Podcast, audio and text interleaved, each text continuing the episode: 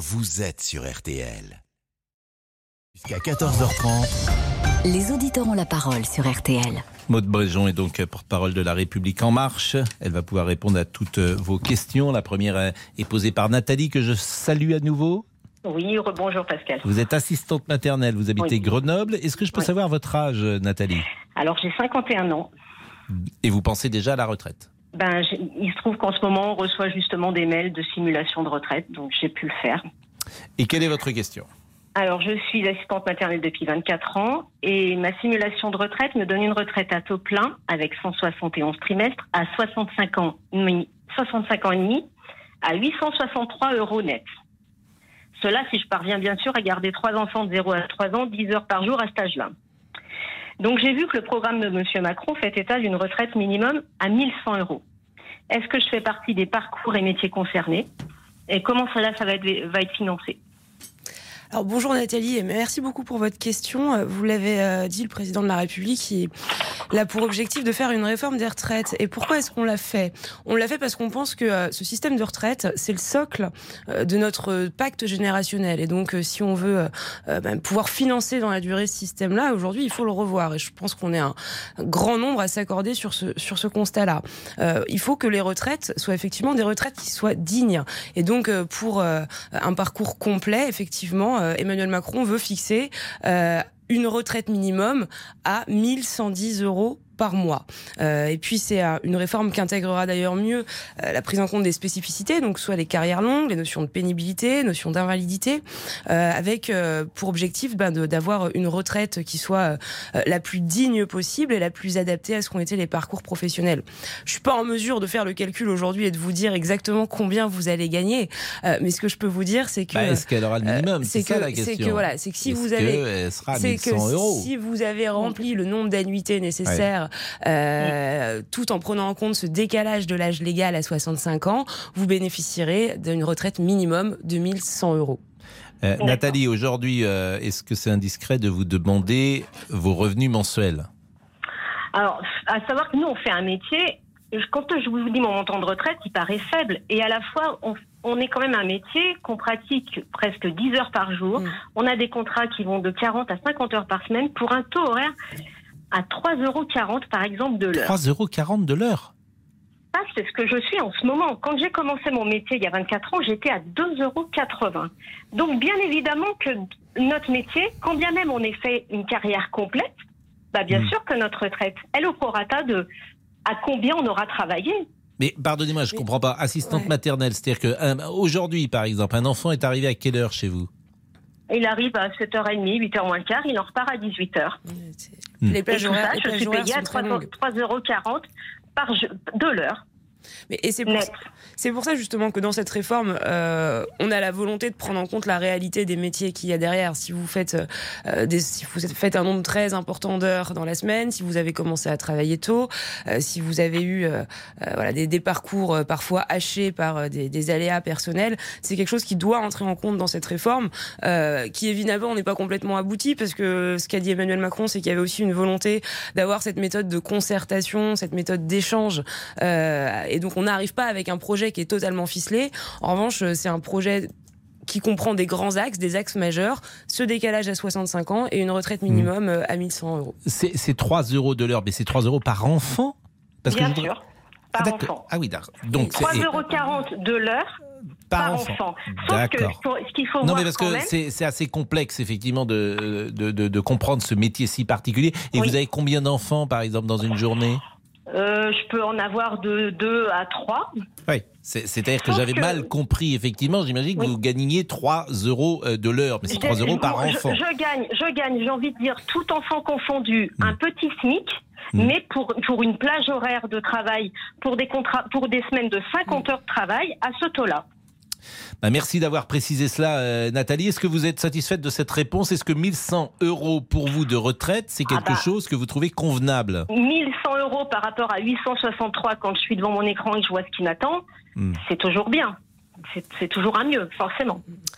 Merci beaucoup. On va marquer une première euh, pause et euh, peut-être que le public vous découvre, Maude Bréjon, parce que euh, vous êtes d'abord très jeune, vous êtes porte-parole de la République en marche. Vous êtes ingénieur de formation, Tout à donc fait. vous êtes plutôt ingénieur dans le nucléaire, si Dans le dire. nucléaire, exactement. Euh, j'ai grandi moi dans le Poitou-Charentes. Mes parents sont à Poitiers. J'ai passé une bonne partie de ma jeunesse.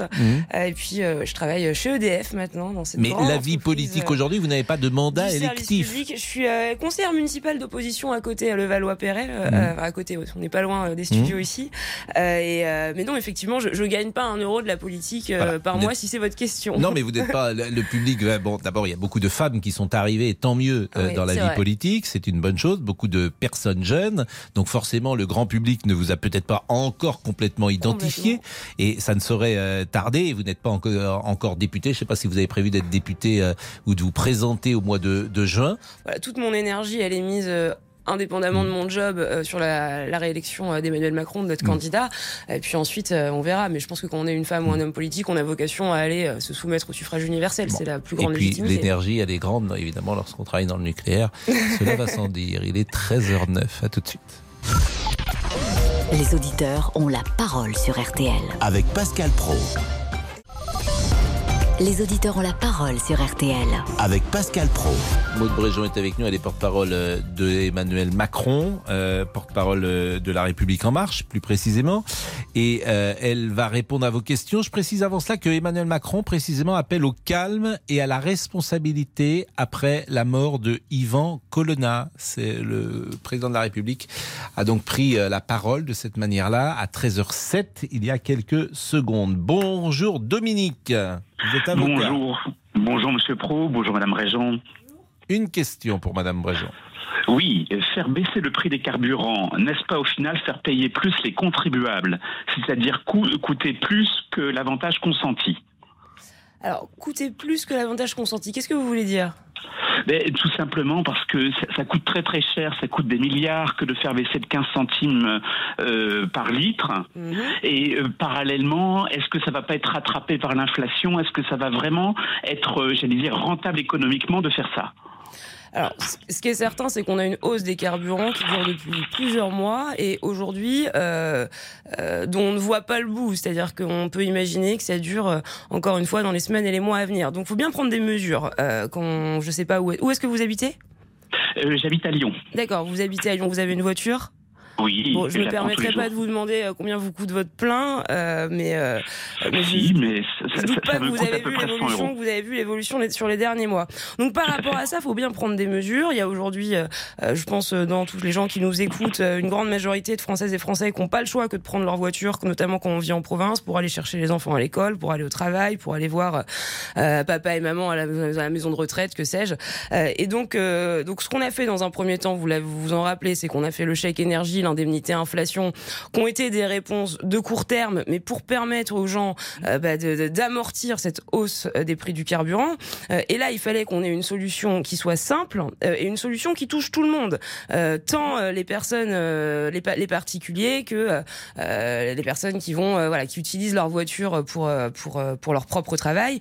Et donc on a là un dispositif qui est automatique. Je crois que c'est 9 euros euh, de gagner sur un plein de 60 litres de mémoire. Euh, donc avec un impact direct sur le pouvoir d'achat des gens, euh, pour encore une fois accompagner cette hausse du carburant. En revanche, je pense que, ce qui, enfin, à mon sens, ce qu'il faut pas oublier, c'est que ça, ça reste euh, euh, une solution qui est curative, Euh, et que, c'est pour ça qu'en parallèle, il faut travailler sur euh, bah, cette sortie de la dépendance aux énergies fossiles et notamment au gaz et au pétrole. Alors, ça prendra des années, mais on voit aujourd'hui que, euh, que, en fait, travailler sur euh, que travailler sur le pouvoir d'achat, bah, c'est aussi avoir cette approche écologique de favoriser les voitures électriques, par exemple. Oui, je crois qu'en décembre dernier, une voiture sur sept Pascal Pro était vendue complètement oui, mais Les voitures électriques, Donc on y vient aussi. les voitures électriques, c'est plus cher, beaucoup plus cher. D'accord Convenez que c'est pas sécurisé aujourd'hui. Si je veux faire 500 Sécurisé km d'un coup, c'est compliqué. Sécurisé, on a ce que j'appelle sécurisé. En tout cas, on n'est pas sûr du temps de trajet euh, qu'on Mm. va faire. Et, et bien souvent, il est même doublé, voire triplé, parce qu'il faut s'arrêter, il faut recharger. C'est pas simple. Convenez-en. Donc, tant Ouais. que l'offre de la voiture électrique ne sera pas parfaite, en tout cas égale à la voiture thermique, euh, j'ai peur que les gens préfèrent encore la voiture thermique. Euh, c'est pour ça qu'on travaille sur les deux plans. C'est-à-dire qu'on accompagne euh, cette hausse des prix du carburant avec 15 centimes de remise par litre à la pompe pour tous les consommateurs qui en ont besoin. Euh, et en parallèle, on continue Mm. quand même à travailler à cette sortie de la dépendance au pétrole.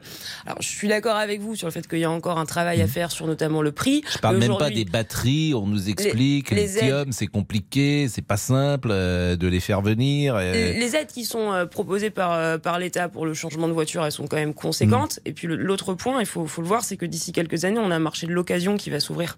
Euh, la plupart des gens aujourd'hui, en tout cas, on a une grande majorité à acheter Mm. des voitures qui sont des voitures d'occasion pour une raison simple, c'est que ça coûte moins cher et qu'à 20 000 bornes, euh, vous avez une voiture euh, qui Mm. globalement fonctionne bien. Sauf que ce marché de l'occasion, il n'est pas encore ouvert sur les voitures électriques. On peut s'attendre d'ici à 2, 3, 4, 5 ans qui s'ouvre. Euh, et donc on est euh, un volet compétitivité sur le fin économique qui soit plus intéressant pour les gens. Euh, merci Dominique. J'avais mal compris pour tout vous dire. Votre question, c'est baisser le prix des carburants. Est-ce que ça reviendrait pas à faire payer encore plus les Français? Mais oui, mais oui, parce que tout simplement, quoi bah, cette baisse, raisonnement? il faut, mais il faut la financer cette baisse. Ça coûte des milliards. Il y a bien quelqu'un qui doit payer pour payer. euh, et C'est un manque à gagner pour l'État, en tout cas. Ah mais par définition, euh, quand, quand l'État accompagne euh, le pouvoir d'achat et donne des aides aux Français, quelles quelles qu'elles soient, euh, pour leur permettre d'amortir ces hausses de prix et donc de terminer euh, tant que possible, de boucler tant que possible leur fin de mois, euh, bien sûr que l'État met dans le pot, mais je crois qu'aujourd'hui Voilà. on a bien le devoir d'être solidaire euh, bah, de l'ensemble des Français qui ont besoin de faire leur plein, euh, qui euh, ne, ne, ne surutilisent pas leur voiture. C'est vraiment une nécessité, c'est pas un luxe. Et je crois que c'est normal de le faire. Maud Bréjon est avec nous. Elle parle cash. Elle parle, j'ai envie de dire, comme les jeunes gens de sa génération. Parfois, on ne parle plus en kilomètres, mais en bornes, par exemple. 20 000 bornes, a-t-elle dit euh, euh, il y a quelques secondes. Ce qui donne un peu de fraîcheur, pour tout vous dire, au Bah, vous aussi, langage. vous parlez cash. Je Oui, ne veux pas bah, vous faire des leçons. Oui, mais je suis je suis pas de la même génération que vous. Je suis un vieux monsieur. Je- Euh, est-ce que, est-ce que vous écoutez les auditeurs ont la parole? Oui. C'est vrai? Euh, Régulièrement, quand vous êtes en voiture quand, Alors quand- moi, j'ai j'ai pas de voiture pour être très honnête. Ah, ah bon Euh, j'en avais une quand j'étais à Poitiers. Ensuite, je suis allée à Nantes. J'en avais une. Mais là, je vis en proche banlieue et donc euh, j'ai pas besoin d'avoir de voiture. Donc vous êtes venu, par exemple, en, en métro à RTL en- Euh, en- non, là, vous m'avez envoyé un taxi. On Pour vous tout a ah, donc la maison quand même sait Voilà. se tenir. Vous Mais, mais, mais, mais- et alors vous vous déplacez comment? Trottinette, euh, métro, euh, Métro. vélo? Métro. métro. Uniquement. Ouais, je suis en métro, en transport en commun. Bon, et ça ne vous manque pas donc la, la voiture. Bah, là aussi, vous incarnez une jeune Bah, J'aime bien génération. conduire quand je rentre chez mes parents, mais ici, c'est pas toujours un plaisir de conduire. Ça dépend, mais c'est vrai que ça peut être sportif. Mais vous incarnez là aussi euh, un homme, c'est son époque, disait euh, paraît-il Sartre. Et euh, c'est une formule que j'utilise très souvent parce qu'elle est tellement juste. C'est-à-dire que vous, voilà, dans votre manière de parler, dans votre manière de vivre, forcément, vous incarnez une nouvelle manière de vivre, une nouvelle époque. Je sais pas si c'est vrai. Je sais pas si c'est une nouvelle manière de vivre. hein. Peut-être que les politiques, les femmes et les hommes politiques sont pas toujours obligés d'avoir un discours très feutré. On parlait à la pause, euh, vous et moi, de, de Carl Olive, qui est maire de Poissy, euh, qui fait de la politique depuis quelques années maintenant, dont c'est le métier. Et pour autant, euh, je pense qu'il parle euh, comme quelqu'un de normal, en fait. Enfin, Comme quel- ah, quelqu'un de normal. Est-ce que monsieur euh, Olivier est quelqu'un de normal? On le saura après la pause. Vous connaissez notre ami, si vous écoutez Olivier, monsieur Facebook dit monsieur Boubouk. Je- voilà, Ça, euh, c'est une vraie rire. présentation. C'est son rire, voilà. Mais il il est très très bien. La pause à tout de suite. Pascal Pro, les auditeurs ont la parole sur RTL. Pascal Pro, Les auditeurs ont la parole sur RTL. Laurent Tessier. Bonjour à Bonjour, tous. Laurent. Les auditeurs ont la parole en mode élection présidentielle. Maude Brejon, porte-parole de La République En Marche, répond à toutes vos questions. Venez l'interroger sur le programme d'Emmanuel Macron. Par exemple, le chef de l'État souhaite conditionner le versement du RSA, le revenu de solidarité, solidarité active, à une activité. Il y aura dans cette réforme l'obligation de consacrer 15 à 20 heures par semaine pour une activité permettant d'aller vers l'insertion professionnelle. La proposition fait débat. Une déclaration fait réagir celle de Christophe Castaner, le président du groupe LREM à l'Assemblée. Il était l'invité hier de nos confrères de BFM. Moi, je ne considère pas que les gens qui sont à RSA ne veulent que l'allocation. Je pense qu'ils veulent s'insérer et qu'ils veulent pouvoir travailler. Aider quelqu'un, l'accompagner vers l'insertion, c'est toujours mieux que de lui donner une allocation. L'allocation, c'est la réponse des lâches. Je vous le dis. L'allocation, c'est la réponse des lâches. À gauche, des élus parlent d'un dérapage. C'est le cas Alors, je suis complètement d'accord avec Christophe Castaner. Je trouve qu'il y a une hypocrisie de la part aujourd'hui d'une partie de la gauche que de dire euh, bah, prenez quelques centaines d'euros par mois et débrouillez-vous avec ça. C'est beaucoup trop facile. Euh, il y a aujourd'hui, je crois, un tiers seulement des personnes bénéficiaires du RSA au bout de 7 ans euh, d'allocation qui sont réinsérées dans le système de l'emploi. Donc on voit bien que le système fonctionne pas. Donc une aide monétaire, une aide financière, bien sûr, et c'est nécessaire de le faire continue à le faire. Mais en, à côté de ça, je crois qu'il faut accompagner cette réinsertion-là, euh, accompagner, comprendre avec eux, travailler, d'où ces 15 heures d'activité, quels sont les freins à l'emploi, comment est-ce qu'on fait un CV, comment est-ce qu'on passe un entretien d'embauche, faire des immersions dans le monde de l'entreprise. On peut pas se contenter de donner un chèque aux gens et de les laisser euh, dans une grande précarité. Maud Bréjean, que vous pouvez interroger. J'ai dit tout à l'heure que vous étiez très jeune. Je n'ai pas osé donner euh, votre âge. 31 ans. je n'ai pas osé donner votre âge. Euh, c'est amusant d'ailleurs de vous écouter. Vous dites je retourne chez mes parents euh, et, et, et, vous parlez effectivement euh, comme une jeune femme d'aujourd'hui avec les préoccupations d'aujourd'hui. Mais comment on devient porte-parole de la République en marche, qui est quand même un rôle extrêmement important? Ça se fait pas euh, du jour au lendemain. J'ai commencé à m'engager en 2016 avec Emmanuel Macron parce que j'étais convaincue du projet et des valeurs qu'il portait, parce qu'il avait aussi cette fraîcheur, euh, cette ambition, une forme d'audace, je trouve, qui manquait à la vie politique française. Et puis petit à petit, euh, j'ai commencé à m'investir dans mon département. J'étais candidate euh, au municipal euh, dans, dans, mon département, dans les Hauts-de-Seine, euh, dans une ville très médiatique puisque c'était le Valois-Perret et donc la fin de l'ère Balkany. On avait un certain nombre de journalistes sur les marché. Euh, et j'ai eu envie de continuer à m'investir en parallèle de, de mon travail. Euh, et un jour, La République En Marche a ouvert euh, des, des, des places de porte-parole dédiées aux femmes parce qu'il n'y avait pas la parité dans les équipes. Bref, et j'ai répondu comme ça. Et il y a un contact direct avec Emmanuel Macron? Non. Non. Non, non, non. Parce que beaucoup, euh, évidemment, de personnes qui travaillent aujourd'hui, et on parlait de Carl Olive tout à l'heure, ont parfois un contact direct et il accompagne parfois certains hommes ou, ou femmes politiques. Alors, les questions, elles sont posées euh, par les auditeurs, auditrices en l'occurrence. Bonjour Marie-Agnès. Bonjour Pascal, bonjour, bonjour Pascal, bonjour madame. Bonjour. Une question. Euh, voilà, moi je vais vous poser une question, j'ai 74 ans. Mais le problème, c'est les droits de succession. Je trouve que la France est absolument championne sur les droits de succession en Europe. Je crois qu'on est le seul pays à en faire, à en donner. Voilà. Et moi, je voulais savoir quels sont les projets du, à, ce sujet-là. Du, du, du, candidat Emmanuel Macron. Alors, oui. dans le projet d'Emmanuel Macron, il y a cette volonté d'alléger les droits de succession, euh, c'est-à-dire permettre à chaque personne de léguer 150 000 euros, jusqu'à 150 000 euros, euh, sans payer d'impôts, tout simplement. Aujourd'hui, le plafond est à, est à 100 000 euros. Tous les combien? Pardon? Tous les combien? 150 000 non, euros? Non, ça, ça c'est quand le cas des donations. Non, là c'est dans le cas de. de, de... C'est-à-dire sur les 150 000 euros, lorsque la personne est décédée, les 150 premiers 000 euros sont. C'est ça, sont, sont déduits, sont déduits okay. d'impôts. Et aujourd'hui, vous êtes à 100 000 euros et on passe à 150 000 euros. D'accord. Donc 150 000 euros euh, sans payer d'impôts, c'est l'allègement des droits de succession. Et on le fait parce qu'en fait, c'est pour nous une mesure de justice, c'est-à-dire que 150 000 euros par personne, euh, c'est pas euh, pas la mer à boire, si je puis dire. C'est ni plus ni moins que les fruits de votre travail. Bruno Le Maire prenait un bon exemple, c'est-à-dire que vous êtes un couple, vous avez un, un pavillon, bon, vu ce qu'est le prix de l'immobilier aujourd'hui, ça atteint assez rapidement 300 000 euros, bah, vous pouvez Hein léguer, vous pouvez léguer votre maison Mm. euh, à vos enfants. Donc on n'est pas dans une logique de rente. Euh, je pense qu'encore une fois, c'est une mesure de justice qui permet à chacun de léguer à ses enfants euh, euh, une, part des, part fruits de son travail. Je suis d'accord avec vous, mais ça pourrait être au-delà de 150 000 euros, parce que si j'étais très trivial, je dirais que c'est une sacrée arnaque, les droits de succession. Mais après, Euh, ça dépend C'est-à-dire de payer sur des sommes qui ont déjà été, euh, sur lesquelles il y a eu des impôts de prélevés, sur lesquels les ceux qui ont décédé Les ont Exactement. Euh, les enfants, etc. Ça devrait être exonéré jusqu'à 5, 6, 700 000 euros, me semble-t-il. Bah, et supprimer comme, comme dans les restes d'autres pays d'Europe.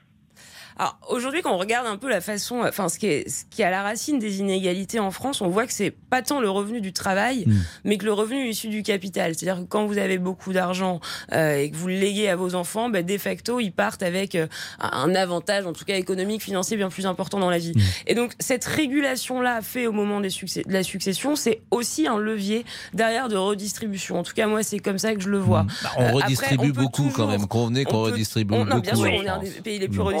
Mais on peut toujours ensuite Mm. euh, débattre de où est-ce qu'on met la barre.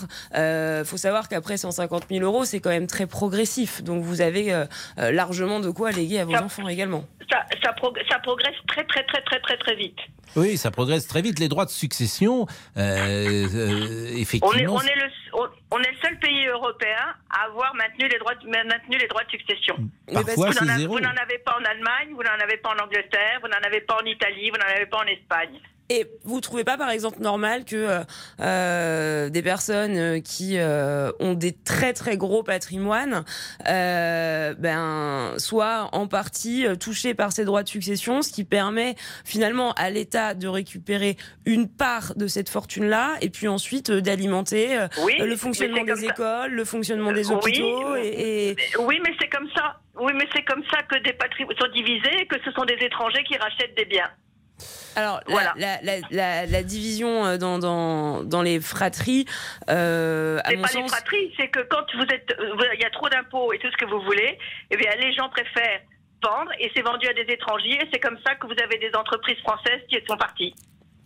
Alors, en quoi le fait de, de ne plus avoir de droit de succession, j'ai du mal à suivre votre raisonnement. Peut-être que je. Mais les droits de succession, ça, ça, ça, pé- ça pénalise les, les, les, les, gens qui ont qui, qui voudraient continuer, par exemple, une entreprise, une, un- et, vous- euh, et ils peuvent pas payer de droits de succession, ils peuvent pas désinté- désintéresser leurs frères et sœurs, donc on vend. Ah, ok, je comprends. C'est sur les entreprises. C'est là, sur les des- entreprises, mais c'est un peu différent les entreprises. Merci en tout cas, euh, Marie-Agnès. Moi, je raisonne un peu différemment avant la pause. C'est-à-dire qu'on pourrait imaginer un système où 99% des Français ne payent pas de droits de succession. Donc on couvrirait l'immense majorité des plus grands. Et puis sur les gros patrimoines, on pourrait euh, imaginer une solution différente. Mais je trouve pas convenable, pour tout vous dire, que des Français, entre guillemets, même moyens, ou même euh, des Français aisés, payent, je le répète, en droit de succession sur de l'argent qui a déjà été taxé, surtaxé, retaxé, et ça devrait être, euh, me semble-t-il, me semble-t-il, libéré euh, de tout droit de succession. Ce n'est qu'un avis modeste, mais moins je paye, plus je suis content, moi, forcément. Je- je- mais- je suis un peu comme tout le monde. Notez qu'on relève le plafond. Oui, bah, c'est des- moins bah, crédit 200 000 de- à 150 000. Je pensais que pour tout vous dire que Bah, sur ce un serait... couple, ça fait 100 000 euros, par exemple. Pardon? Sur- Pour un couple, ça fait 100 000 euros. Oui, oui, oui, mais c'est c'est mieux que rien, comme dit l'autre. Mais je pensais que ce serait plus spectaculaire. Il est 13h29, nous allons marquer une pause et une autre question dans une seconde. Les auditeurs ont la parole. Pascal Pro sur RTL. 13h, 14h30 Les auditeurs ont la parole sur RTL. avec Pascal Pro. Question importante, bien sûr, que ces droits de succession, mais toutes les questions sont importantes, sans doute, en campagne électorale. Jean-Michel est là. Bonjour Jean-Michel, vous êtes agriculteur, vous êtes dans la Vienne, vous avez 63 ans et vous avez une question à poser à Madame Bréjon. Oui, bonjour Pascal, bonjour Madame Bréjon. Bonjour. Euh, Vous êtes où dans la Vienne? Alors, j'habite dans le sud, à la limite de la Vienne et de la Charente. Je suis à 40 km au sud de la centrale de Civaux, puisque c'est Ah un établissement que vous devez connaître. Je connais euh, bien, j'y ai bossé un peu. Et j'ai grandi à. Vouneuil-sous-Biard. Ah d'accord, oui, ça c'est la banlieue de Poitiers. Ouais. Oui. Euh, euh, ma- Madame Bréjon, euh, la République en marche, à sa création, voulait un peu faire la révolution dans le fonctionnement de, de la politique. Or, je m'aperçois quand même que vous avez plagié le programme des Républicains pour ce qui est des, des, des- des sujets globaux, mais surtout, vous avez plagié le, le programme des écolos pour ce qui est de la décroissance, notamment en matière agricole, avec euh, la, la, l'épouvantable directive Farm to Fork, et également euh, la, dé- la décroissance environnementale avec la fermeture de Fessenheim. Ce qui m'étonne, euh, ce qui, m'étonne, c'est la caution que vous, ingénieur EDF, avez apportée à, ce, ce, ce, truc épouvantable. Alors, je vais essayer de répondre. Il y, a, il y a plein de questions dans la question, en fait. Et encore, Euh, je me retiens. Il y a plein de questions dans la question. Euh, donc, sur- le fait de, de, de plagiat, euh, bon, moi, je, je pense que il n'y a pas eu de plagiat. En revanche, euh, ce que ce que je peux vous dire, c'est que moi, peu m'importe la couleur euh, des propositions qui sont faites, que ce soit des propositions de droite ou des propositions de gauche, qu'elles soient euh, bleues ou qu'elles soient roses, pour le dire comme ça, peu m'importe tant que ce sont des mesures de bon sens euh, qu'apportent qu'apportent aux Français. Euh, sur la question de, de l'écologie, on n'est pas du tout dans une logique de décroissance. Euh, on est bien au contraire, puisque euh, justement on a cette volonté de faire en sorte qu'on puisse produire suffisamment d'énergie pour permettre euh, une croissance euh, en France, pour permettre une réindustrialisation profonde, et c'est ce que porte Emmanuel Macron depuis plusieurs années. Euh, donc euh, qu'est-ce qu'on fait sur cette question de l'écologie? On le fait en, en- en trois points. D'une part, effectivement, une réduction de la consommation. Mais une réduction de la consommation, c'est pas de la décroissance. Quand on s'engage, par exemple, et c'est ce qu'a dit Emmanuel Macron, à rénover 700 000 logements par an, euh, alors qu'on sait que c'est que le- la question du chauffage et du bâti, c'est environ 25% de l'énergie consommée, euh, bah, on est, on, on permet aux gens de consommer moins, euh, mais en étant dans un confort qui soit similaire. On leur demande pas, par exemple, de baisser leur chauffage. C'est pas du tout l'objectif. Euh, et puis en parallèle de ça, bah, vous l'avez dit, il faut produire assez d'électricité euh, pour faire tourner, euh, pour faire tourner nos machines, pour faire tourner nos usines. Et donc on développe parallèlement les énergies renouvelables et le nucléaire. Sur la question de Fessenheim. Fessenheim, la décision, elle est prise en 2012 par François Hollande, euh, qui acte la fermeture de Fessenheim sur l'autel de ses accords politiques avec Europe Écologie Les Verts. Auriez Conséquence directe. Qu'est-ce qui se passe entre 2012 et 2017 à Fessenheim? Mais il se passe rien. Euh, on n'investit pas sur le site pour une logique euh, euh, que chacun comprend. Si je vous dis que demain vous emmenez votre voiture à la case, vous n'allez pas changer la courroie de distribution ce soir. Euh, et ben à Fessenheim, on n'a pas changé la courroie de distribution pendant 5 ans. Emmanuel Macron aurait pu, s'il voulait, Quand garder il est Fessenheim. arrivé en 2017, si on avait voulu la maintenir en fonctionnement, il aurait fallu des investissements colossaux pour rattraper tout ce qui n'avait pas été fait en 5 discussion ans. sur Et ça Fessenheim. aurait, ça aurait coûté très cher. On aurait dû même fermer la centrale pendant plusieurs mois, voire plusieurs années, le temps de les réaliser pour des raisons de sûreté. Donc là-dessus, au fond, je crois qu'on a assuré une continuité qui était nécessaire.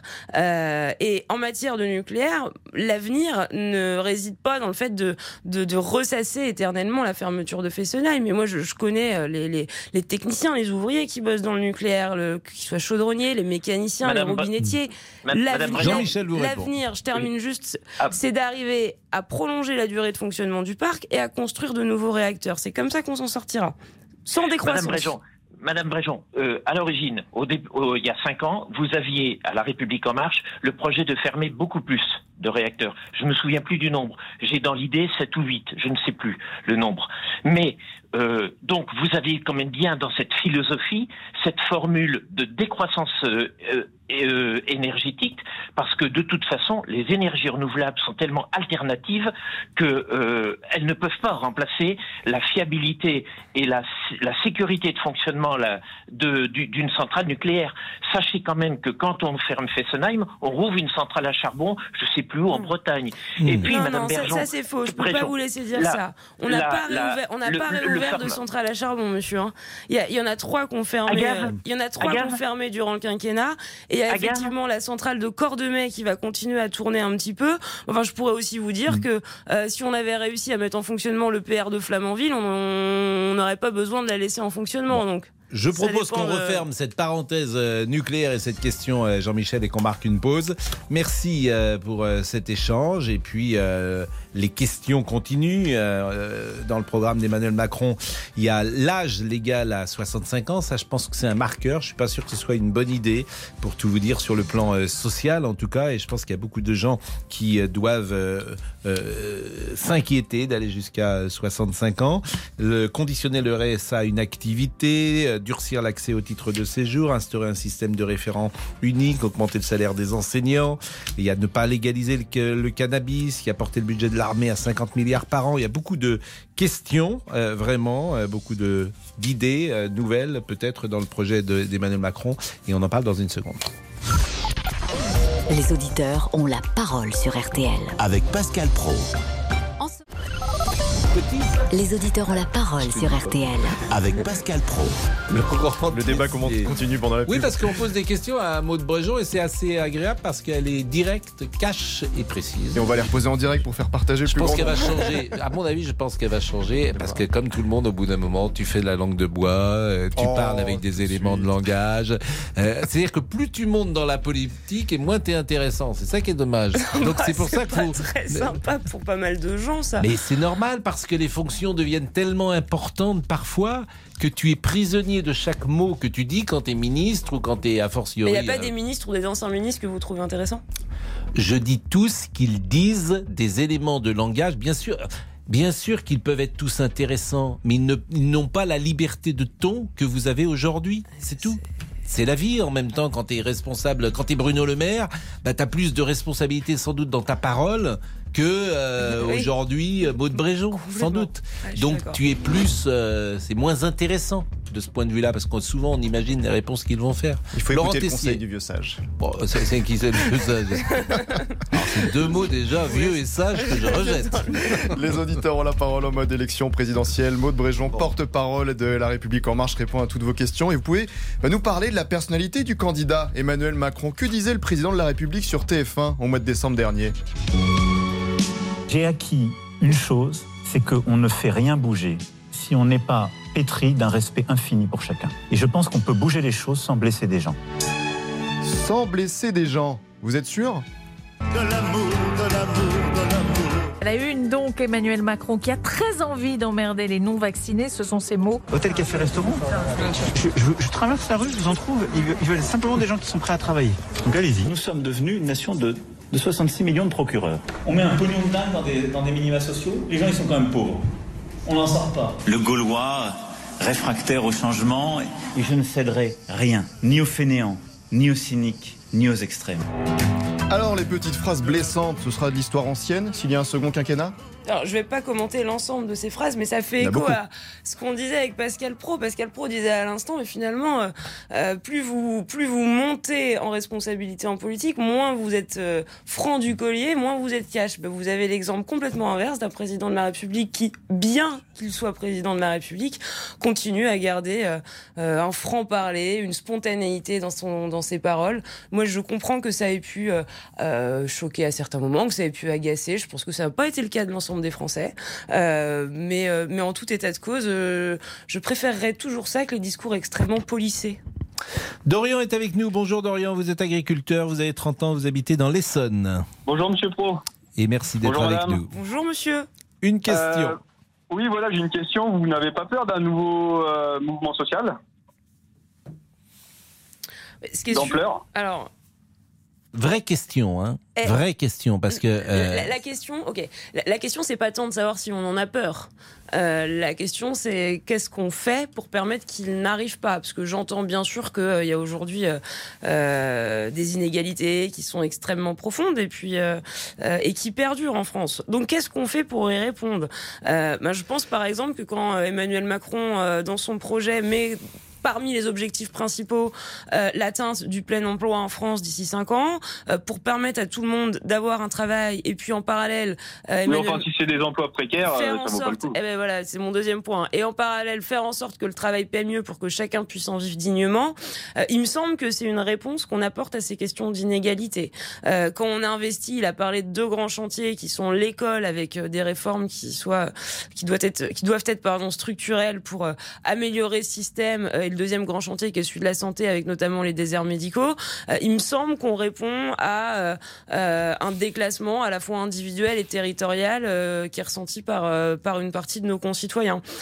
Donc encore voilà, ma réponse c'est je pense qu'on on est moi je- on n'est pas là pour avoir peur des crises qui vont arriver. Non, parce que je vais vous dire, moi je suis de la France d'en bas. Pardon, excusez-moi. Je vais vous dire, moi je suis de la France d'en bas, vous voyez, je suis un salarié, je travaille, Mm. je fais 80 heures par semaine. Bon, il n'y a pas de souci. Mais je- j'écoute autour de moi, mais si Monsieur Macron repasse, ce qui, s'est passé la semaine dernière en Corse, Ça va être en France partout comme ça, je vous préviens. Alors je vous, feu, mais hein. je, je vous répondrai, monsieur, que et vous le savez comme moi, on est en démocratie. Euh, si Macron repasse, euh, pour reprendre vos propos, ça voudra dire que la majorité des électeurs qui se sont déplacés dans leur bureau de vote euh, les 10 et 24 Oui, enfin, je suis avril- désolé, avec 33% Eh de, oui, mais- de votants, Eh oui, pas la mais en fait, aujourd'hui, on vit dans une démocratie, on élit le chef de l'État de par le vote. Là-dessus, je pense qu'on on sera assez d'accord. Euh, donc, euh, libre à chacun, et moi, j'invite toutes celles et ceux qui nous écoutent à aller voter à faire entendre leur voix le 10 et 24 avril.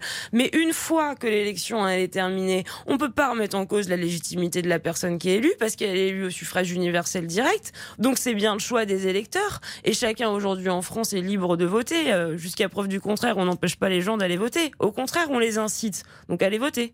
C'est quoi votre position exactement, Dorian? Parce que les arguments de Maud Bréjon euh, Euh, Bah écoutez, moi j'ai été dans le mouvement, enfin dans le mouvement, j'étais citoyen, je suis sorti dans la rue au mois de décembre euh, 2018. J'ai vu les gens euh, qui gagnaient quasiment rien, qui étaient dans la rue pour défendre euh, un petit peu leur gagne-pain, se faire euh, réprimander, mais comme jamais. Vous vous rendez compte qu'il y a 25 éborgnés, il y a des mains arrachées? Un gouvernement qui tape sur son peuple, euh, il n'est pas légitime. Non, je suis je peux désolé. pas. Excusez-moi, je peux pas. Je peux pas vous laisser dire ça. Vous savez qu'il y a eu aussi euh, des dizaines et des dizaines de blessés dans les forces de l'ordre.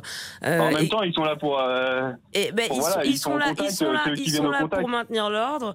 Et vous savez comme moi, si vous avez été dans ces, dans ces manifestations, qu'il y a eu aussi eu des mouvements violents parmi les participants. Je parle pas de vous et, et de, de, Ah non, de non, vos amis. hein. C'est pas, c'est pas mon point. Mais, mais reconnaissez euh, que euh, qu'il y a aussi, euh, je crois, qu'il y a une responsabilité dans au, au sein de, de, de ce En mouvement-là. même temps, la violence ces entraîne la violence. Je suis désolé, euh, répondre de- par la violence, c'est pas non plus euh, Non, mais bien. Dorian, euh, convenez, il y a des milliers de manifestations en France chaque année. Euh, les incidents dont on parle n'ont concerné qu'un type de manifestant. Et effectivement, Bah, le il- citoyen lambda, hein, je suis désolé. oui, mais il faut le dire comme de- cela. Il faut le dire comme ça, parce que moi j'ai souvent à ce micro défendu les forces de l'ordre, et c'est pas défendre la politique que défendre les forces de l'ordre. Le, euh, les forces de l'ordre n'ont toujours fait que réagir.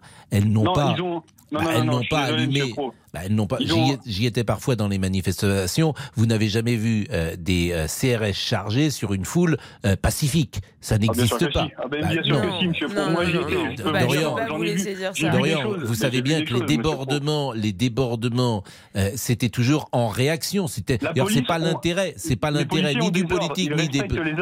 Je n'ai rien contre la police, Non. mais ils ont des ordres. Mais Quand monsieur le préfet allemand dit taper sur les manifestants, Non, ils non, vont. non, non, le préfet Ah, si, bah, je allemand suis ne dit pas taper sur Ah les bon manifestants. Ah bon, on a vu, on a vu ce qui s'est passé, notamment sur les Champs-Élysées. C'était le 8 décembre 2018, je crois. Et le 16 mars aussi, 2019. Oui.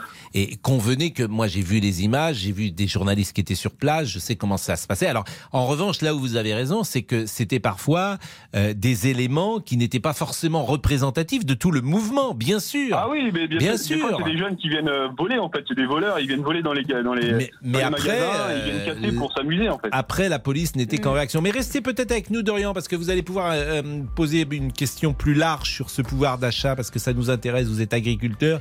Et c'est vrai qu'il y a plusieurs France aujourd'hui. Il y a une France notamment qui va mal. Et cette France qui va mal par rapport à la France qui va bien, qui peut-être est pro-Macron celle-là, cette France qui va mal a le sentiment de ne pas être écoutée et peut-être de vouloir passer euh, à la violence ou en tout cas d'exprimer une colère très forte euh, après l'élection présidentielle. Et 13h49, la pause. Pascal Pro, les auditeurs ont la parole sur RTL. Pascal Pro, Les auditeurs ont la parole sur RTL. Il est 13h52, Jean-Alphonse Richard est là, qui écoute euh, évidemment Maud Bréjon avec beaucoup d'intérêt. Euh, vous connaissez Jean-Alphonse Richard, qui va présenter euh, L'heure du crime à 14h30, qui est une émission euh, star et phare euh, de euh, l'antenne. Et nous continuons évidemment ce, ce dialogue. Dorian, vous avez dit tout à l'heure, vous êtes agriculteur, vous travaillez 80 heures par semaine. Ah oui, ça arrive, oui, oui. Mais ça ah bah, c'est pas la même chose déjà. Euh, Tout à l'heure, ça, c'était toutes les semaines. Là, c'est, c'est- ça, ça arrive ou c'est toutes les semaines? C'est très souvent, ouais. Très souvent. Est-ce qu'il est indiscret de vous demander vos revenus en tant qu'agriculteur? Et vous avez dit que vous étiez salarié également. Oui, je suis salarié, ouais. Euh, bah, en moyenne, je suis à 2000 euros net. Et vous considérez que c'est un bon salaire? Pour ce que je fais, non. Après, j'arrive à vivre, je me plains pas, j'arrive à vivre, Hmm. je paye mes factures, je paye mes impôts. Il Mhm. n'y a pas de souci. Mais après, non, c'est pour ce que je fais, c'est sûr que c'est pas un bon salaire. Qu'est-ce que vous Mais faites? moi, je suis agriculteur, je suis salarié Oui. agricole. 2000, euh, 2000 euros, et effectivement, c'est des métiers qui sont euh, très rudes. Et vous avez le sentiment d'être, euh, de vivre moins bien, par exemple, qu'il y a 5 ans ou 10 ans? Ah Oui, c'est sûr. Bah, du temps de Sarkozy, on vivait quand même mieux. Même si je suis pas un sarkozyste, on vivait quand même mieux. Après Hollande, il a commencé à plomber euh, le, le- le salaire, et puis bah, Macron, il finit, euh, il finit quoi. Et votre demande, si vous aviez un souhait, par exemple, une mesure, euh, une loi, pourquoi pas, à imaginer? Euh, taxer plus les riches et laisser les honnêtes citoyens tranquilles un petit peu. Descendre les- la TVA, euh, redonner du pouvoir d'achat, quoi. Taxer les riches, euh, c'est pas a priori dans le programme d'Emmanuel Macron. Ah bah, parce que non, les sûr. Oui, mais Maud Bréjon. Sur, euh, sur la, question du, la question du pouvoir d'achat, sur le premier quinquennat, euh, on a supprimé la taxe d'habitation. Euh, là, il a annoncé qu'il voulait supprimer la redevance télé. En parallèle, il y a les aides qui sont mises en place sur l'énergie. Euh, tout ce travail qui est déployé tout sur, sur la question euh, ben, du travail, de l'emploi pour permettre aux gens de vivre dignement euh, de leur activité. Donc euh, je, je, je comprends tout à fait les difficultés euh, qui peuvent être les vôtres et les difficultés qui touchent euh, qui touchent beaucoup de, de femmes et d'hommes aujourd'hui en France, mais je crois pas que la, la réponse à apporter ce soit faut taxer plus les riches. Je crois que c'est en fait beaucoup trop facile que de répondre. Vous que- comprenez, madame, que, au que de 21e répondre siècle, comme ça en fait. Des gens, attendez, madame, vous comprenez qu'au 21e siècle, des gens qui tapent dans un ballon gagnent 4 millions par mois, pour vous, c'est normal Mais alors, attendez, Pour vous, c'est justement, normal ces choses-là Je vais vous poser une question. Vous dites faut plus taxer les riches. C'est quoi être riche? Ah bah, au-dessus d'un million par mois, désolé, c'est riche. Ah non, mais d'accord. Oui, même avant, Non, je pense. Oui, avant. Oui, même avant, mais, euh, Non, mais- Je pense. Parce que quand vous dites taxer plus les riches, euh, à partir où est-ce que vous mettez où est-ce que vous mettez le curseur? Euh, Aujourd'hui, euh, les gens qui touchent un million d'euros, pour reprendre votre propos, c'est quand même très très très très très peu de gens euh, en Oui, France. enfin, Bernard Arnault, il a 153 milliards, donc euh, lui, déjà, il y en a beaucoup de trop. non, mais il n'a pas 153 milliards, c'est ses entreprises peut-être. D'abord, je ne sais pas si le chiffre est bon. Euh, C'est-à-dire qu'il il a un patrimoine euh, évalué euh, économiquement qui pèse cela, mais c'est pas non plus son argent, c'est l'argent de l'entreprise. Et il y a beaucoup de gens qui travaillent dans cette entreprise. Vous voyez, il faut faire attention quand Et même à la mise en système- le- perspective. Le, système de l'impôt en France euh, est un des systèmes les plus au monde. Oui, enfin, il y a le plus d'impôts, c'est au monde, c'est en France. quoi.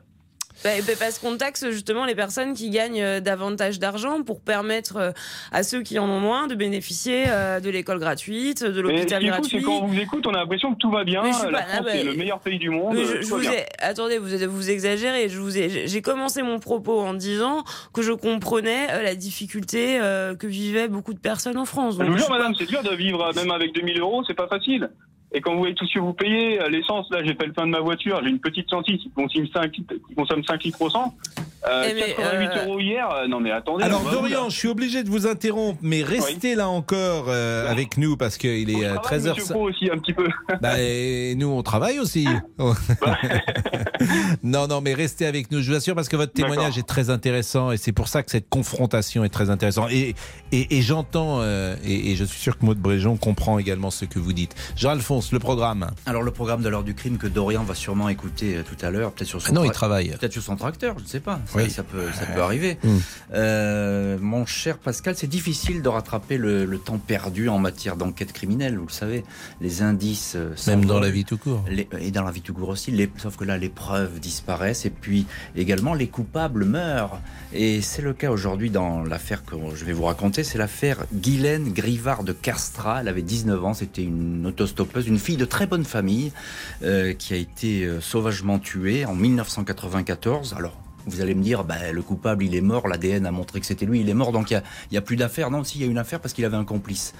Et apparemment, le complice, c'est peut-être son frère. Du coup, euh, l'enquête a été rouverte, là, tout récemment. Donc, je vous raconte cette histoire étonnante et qui dure maintenant depuis 28 ans. Voilà. La pause, le flash, Dorian, Maud Bréjon, à tout de suite. Les auditeurs ont la parole. Pascal Pro sur RTL. Il est 14h. Le rappel des titres avec Agnès Bonfillon. Cette fois, c'est Emmanuel Macron qui appelle au calme et à la responsabilité en Corse après la mort d'Ivan Colonna. Invité chez nos confrères de France Bleu, le président candidat à sa propre succession estime que les discussions doivent se poursuivre. Trois semaines après sa violente agression en prison, en prison le militant nationaliste corse, condamné à perpétuité pour l'assassinat du préfet Erignac, est mort hier à l'hôpital nord de Marseille. Marine Le Pen estime que le gouvernement doit rendre des comptes. Écoutez qu'il s'explique sur le fait d'avoir laissé un, détenu particulièrement surveillé ne pas être surveillé, euh, de l'avoir laissé avec euh, un détenu particulièrement dangereux, puisque c'était un islamiste qui euh, avait déjà commis des faits très graves, hein, qu'on ait laissé huit minutes cette agression se dérouler sans qu'il y ait eu une intervention. Tous ces sujets-là sont des sujets extrêmement graves. le gouvernement n'est déjà pas capable de faire, d'assurer la sécurité des Français. Il n'arrive même pas à assurer la sécurité des détenus à l'intérieur même de ces prisons. Donc oui, je pense que ça mérite un certain nombre de réponses, ça c'est sûr. Des propos recueillis par Franck Hanson pour RTL. La bonne nouvelle concerne Caddy. Le tribunal judiciaire de Saverne donne son feu vert à la reprise du fabricant de chariots de supermarché par le groupe industriel nordiste Cochez. Une reprise qui n'empêchera pas une réduction euh, des effectifs, une réduction de pratiquement 20%. Plusieurs pays européens, dont l'Allemagne, la France, l'Italie et le Royaume-Uni, ont levé trop brutalement leurs mesures anti-Covid et se retrouvent confrontés à une nette remontée euh, des cas. C'est l'Organisation mondiale de la santé qui le dit, l'OMS qui reste vigilante et optimiste. La météo. Demain, encore une très belle journée en perspective, à part quelques nuages dans le Languedoc-Roussillon et toujours du vent d'autant entre le golfe du Lion et la région toulousaine. Eh bien, ce sera du grand soleil pour tout le monde. Le résultat du quintet à Chantilly, il fallait jouer l'As, le 8, Encore le 10. L'As a gagné le 6, hier déjà. Et le 14, ah bah comme quoi. hein. Yes, le départ hier, c'était As 2 et 3. Ah bah là, c'est As, 8, 10, 6 et 14. Deux fois l'As en deux jours. Bravo. Ah bah, je vous en prie, moi je n'ai rien fait, mais il est 14h et pratiquement 3 minutes. sur Bravo quand même. 14h02. Jusqu'à 14h30 Les auditeurs ont la parole sur RTL avec Pascal Pro. On termine avec Dorian et vraiment c'était très intéressant ce que vous dites parce que euh, vous disiez, euh, les- mais oui, euh, vous disiez un footballeur est-ce normal de gagner 4 millions d'euros par mois? Bon, en même temps, Moi, Monsieur Pro, avant, vous voyez, j'adorais le foot, je regardais le foot, bah, je vous regardais sur euh, Téléfoot, bien sûr, Mm. dans le temps, enfin, il y a quelques années. J'adorais le foot. Mais maintenant, quand j'ai compris, euh, enfin, qu'ils gagnent des millions, su- enfin, je, je trouve ça, au 21e siècle, on ne devrait pas gagner des millions pour taper dans un ballon, euh. Oui, mais euh, c'est pas de l'argent public. Vous voyez, ça s'appelle la loi du marché. Mais en même temps, c'est pour ça que c'est intéressant, c'est qu'aujourd'hui, tout le monde a accès à la fortune des autres, ce qui était peut-être pas le cas il y a 50 ans, 60 ans, 70 ans. Et au fond, pour vous et pour d'autres, c'est insupportable de gagner 2000 euros en sachant que d'autres ont une vie euh, exceptionnelle avec un argent que vous n'aurez jamais. Et moi, Ah, j'ai le sens. nous, on se tue au travail quand même. Je veux dire, c'est un travail physique, comme marin-pêcheur, comme bûcheron, tout ça, c'est des métiers très durs. Mais oui, mais moi j'ai Euh, le sentiment que notre euh, société fabrique du ressentiment, de la rancœur, parfois Non, de la parce que moi, un, un chef d'entreprise qui gagne 15 000 euros par mois, qui embauche 80 salariés, bah, je suis fier de lui. Oui, sauf bien, que Bernard Arnault, tout à l'heure, euh, vous auriez Oui, non, là, Bernard Arnault, pardonnez-moi, le nombre d'emplois qu'il a créés euh, tous les ans dans son groupe, il, il semblait pas qu'il avait euh, vos faveurs. Ah non, mais euh, là, c'est autre chose. Vous avez vu un peu son salaire. non Mais c'est pas il a son la salaire, moitié mais- du PIB euh, intérieur de la France. Non, mais c'est pas. Je vous répète euh, que euh, je, je reprends votre argument, c'est-à-dire qu'il a créé de nombreux emplois. Mais c'est avec Maud Brejon que vous avez échangé. euh, si on veut conclure cet Et échange J'avais une petite avec question Dorian. aussi pour Madame Bréjon. Je vous en prie. Pour l'agriculture, vous, vous voulez faire quoi?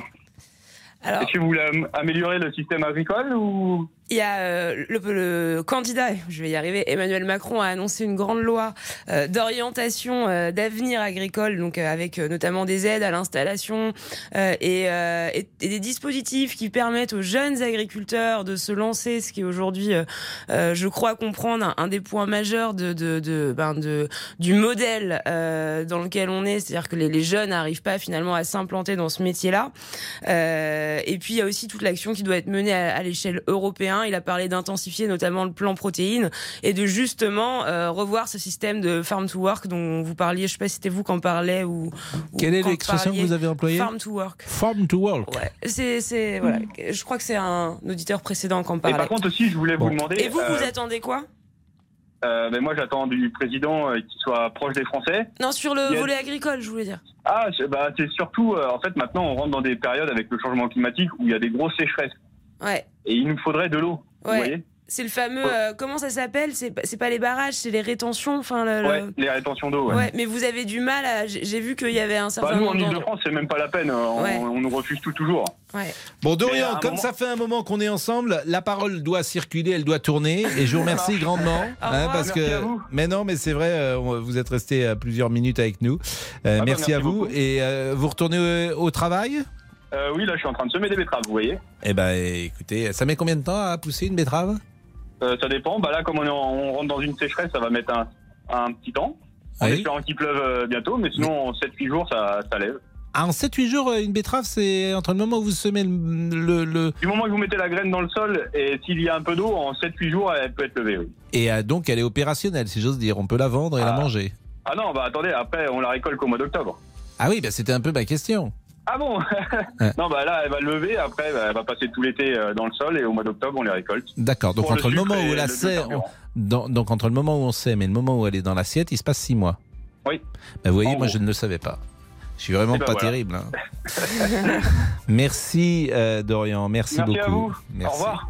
Au revoir. Les auditeurs ont la parole sur RTL. Avec Pascal Pro. Les auditeurs ont la parole sur RTL. Avec Pascal Pro. Monsieur Tessier à 14h09.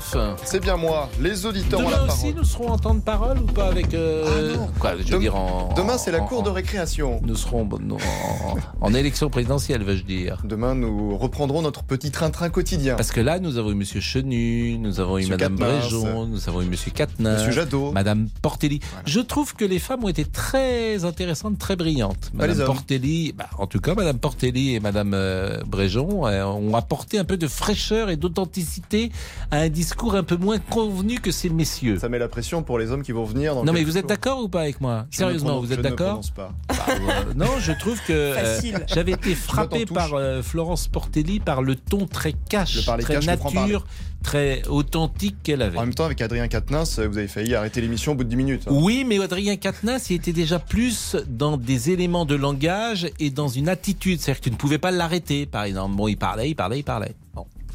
C'est pour ça que je vais prendre la parole. Oui. Les auditeurs ont la parole en mode élection présidentielle. Maud Bréjon, porte-parole de La République En Marche, répond à toutes vos questions. Mais certains d'entre vous n'attendent plus rien des élus de la classe politique. La preuve, selon notre sondage BVA Orange pour RTL, près d'un électeur sur trois envisage de ne pas aller voter. Laurent, boucher dans le Nord, nous a appelé hier pendant l'émission.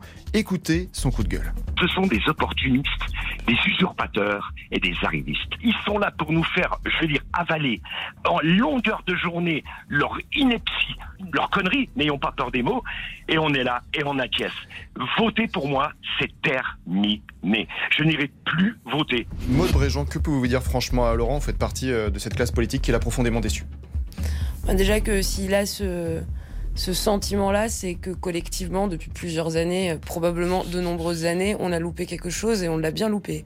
Euh, maintenant, euh, quelle est notre responsabilité? Euh, Ben, c'est de continuer à essayer, lui comme l'ensemble des Français, d'arriver à le convaincre que si l'action qu'on mène, alors elle est peut-être pas parfaite, mais en tout cas partiellement, elle arrive à changer les choses, elle arrive à faire en sorte que les gens ben, vivent mieux, arrivent à terminer leur fin de mois, arrivent à leur expliquer où est-ce qu'on veut emmener le pays, avec quel objectif, euh, pourquoi ça servira à leurs enfants. Euh, ça prend du temps. Euh, du reste, euh, dire que les politiques sont des usurpateurs, je trouve que c'est euh, euh, c'est un peu caricatural. En fait, quand on regarde les choses de près, l'immense majorité des femmes et des hommes qui font de la politique, ils en font d'abord bénévolement. Alors certes, à des niveaux qui sont moins visibles que quand vous êtes ministre ou président de la République, mais en fait, l'engagement militant derrière, ça reste ce qui fonde la politique en France, euh, et c'est des citoyens euh, comme vous et moi ou comme les personnes à qui on, on a parlé aujourd'hui. Fabrice est avec nous. Bonjour Fabrice. Fabrice est-il avec nous? Oui. Bonjour Pascal Fabrice. Vous êtes Bonjour, policier, je crois. Effectivement, je suis policier. Bonjour à Madame Maude Bréjon. Bonjour. Mhm. Madame Bréjon qui vous écoute et vous habitez la Savoie. Question de Fabrice. Alors moi, j'aurais une question concernant l'immigration. Euh, les mesures euh, depuis le quinquennat de M. Macron me semblent assez fermes, ah, assez faibles, pardon, sur euh, sur ce qui a été fait. Euh, D'autres candidats proposent euh, des mesures très fortes qui permettraient de faire des économies et pour le pour rejoindre le pouvoir d'achat. Mais quelle quelle solution, M. Emmanuel Macron, et concrètement puisse apporter sur le fait de, résoudre l'immigration en France. Parce que j'ai l'impression qu'on prend des... Monsieur Macron prend des petites, euh, des petites euh, solutions à droite et à gauche pour... euh, moi, je voudrais des, des, mesures assez fermes sur l'immigration et se prononcer sur l'immigration, qui est la sécurité des Français et à mon avis, un gros souci pour les Français. Quand vous dites résoudre l'immigration, qu'est-ce que vous entendez par là? À résoudre l'immigration, peut-être plus de contrôle à la frontière, hein, ce qui mobilisera certainement des personnes, et aussi euh, au niveau des expulsions. Des... Bien sûr, vous connaissez tout à, tout à fait les mesures des candidats qui proposent des mesures fortes. Je ne pense pas que M. Emmanuel Macron, au jour d'aujourd'hui, au sujet de l'immigration, s'en a-t-elle vraiment Alors, ce, ce dont je suis certaine, c'est que on ne répond pas, on ne répond pas, pardon, à l'enjeu qui est celui de l'immigration et de la gestion des flux migratoires par des mesures magiques, euh, type euh, création du, je sais plus ce qu'a proposé Eric Zemmour, d'un ministère de la remigration. Euh, tout ça, c'est des mots, c'est des grands gestes, euh, mais derrière, il y a absolument rien de concret. Vous le savez comme moi, quand vous voulez renvoyer aujourd'hui quelqu'un, reconduire à la frontière un, un immigré en situation irrégulière, vous devez avoir euh, un laissez-passer consulaire et donc euh, la, le pays d'origine doit reconnaître son ressortissant. Euh, pour faire très simple, hein, si vous voulez renvoyer quelqu'un, euh, je ne sais pas moi, en Guinée, eh ben, il faut que la Guinée dise oui, il est bien de chez moi. Donc c'est c'est et on a du mal à avoir ces laissez-passer consulaires. C'est pour ça qu'Emmanuel Macron a réaffirmé sa volonté de travailler avec des moyens de pression qui sont notamment l'obtention des visas et le plan visa qui avait été mis en œuvre en 2018 avait fait ses preuves puisqu'on avait on arrivait à avoir davantage de laissez-passer consulaires et donc à augmenter le nombre de reconduites à la frontière. Il y a aussi le travail qui est fait sur la question des frontières intérieures euh, en France et on a augmenté le nombre de regards de frontières, ce qui fait qu'il y a davantage de contrôles et donc davantage de refus que lorsque le président est arrivé en 2017. Euh, et puis il y a ensuite le, le troisième point hein, qui moi me semble absolument essentiel, c'est la refonte de l'espace Schengen. Et c'est ce qui est là un travail qui doit être fait au niveau européen, euh, mais on est aujourd'hui dans un, un, un territoire qui est celui de Schengen avec des frontières extérieures et intérieures qu'on qu'on doit mieux maîtriser, avec une harmonisation aussi probablement du système de l'asile, euh, et au fond un sujet qui est extrêmement juridique. Donc augmenter les contrôles aux frontières, on le fait, on continuera à le faire. Faire ce travail sur les visas euh, pour être en capacité de reconduire à la frontière plus facilement, euh, c'est aussi un des éléments du programme du président de la République. Et troisièmement, et je le redis, je, je crois vraiment que euh, il faut pas rajouter de l'hystérie à ce débat. C'est-à-dire que la question migratoire, c'est un sujet sérieux, euh, mais euh, il me semble pas nécessaire de souffler sur les braises comme le fait Éric Zemmour, euh, d'autant plus avec des solutions qui n'en sont pas, puisque proposer des ministères de la de la remigration, euh, moi ça m'explique pas comment est-ce qu'on fait par rapport au droit international pour obtenir les laissez-passer consulaires derrière. Vous pensez bien que monsieur, euh, vous citez vous-même monsieur Zemmour, qui a quand même un projet de fermeté et de mise en application. Euh, C'est-à-dire que dans votre discours, moi, j'entends qu'on peut accueillir les gens, mais on renvoie personne. C'est absolument pas ce que j'ai dit. Au contraire, je vous dis qu'il faut. Depuis 2017. Mais non, hein. mais je, je vous dis qu'il faut augmenter le nombre de contrôles à la frontière et que c'est ce que va faire le président de la République. Qu'on fait un travail au niveau européen et c'est ce qu'a déjà entamé Gérald Darmanin et qu'on fait ce travail de reconduction à la frontière Et que c'est pas facile. Mais autant qu'on le peut et que c'est un sujet qui est très juridique derrière. Je rappelle que le chef de l'État souhaite restreindre les conditions d'accès au titre de séjour de 4 ans ou plus en les conditionnant à un examen de français et à une vraie démarche d'insertion professionnelle. Il veut aussi arrêter le renouvellement des visas des ressortissants de pays tiers qui troublent l'ordre public et les expulser. Et son intention enfin est également de conditionner l'octroi des visas à la collaboration des États en matière de retour au territoire pour synthétiser ce que nous disions. On prendra une dernière question dans une seconde. Pourquoi le président de la République ne débat pas? Tout de suite.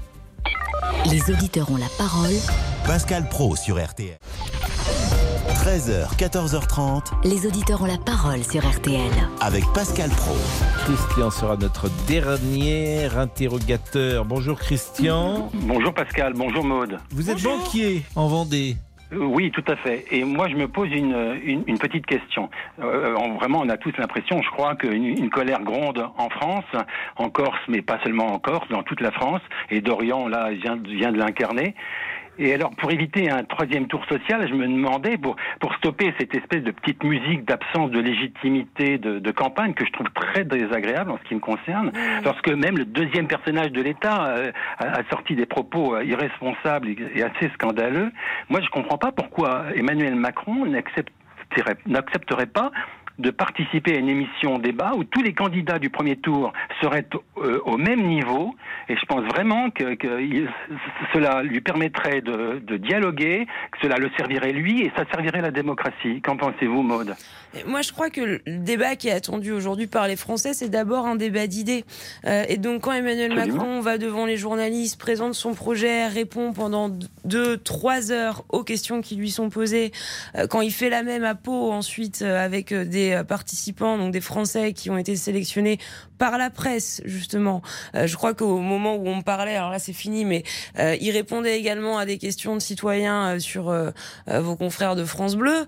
À mon sens, le vrai débat d'idées, il est là. Qu'est-ce qu'on propose sinon? Un, un grand plateau télé avec 12 candidats. Mais les Français en ont besoin.